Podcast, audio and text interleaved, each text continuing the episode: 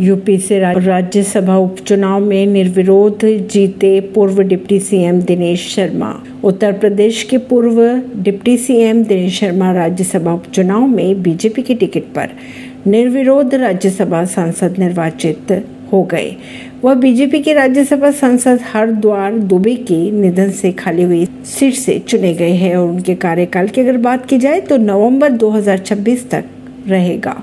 उप मुख्यमंत्री ब्रजेश पाठक ने शुक्रवार को निर्विरोध निर्वाचन का सर्टिफिकेट मिलने पर उन्हें शुभकामनाएँ भी दी। परवीन सिंह दिल्ली से।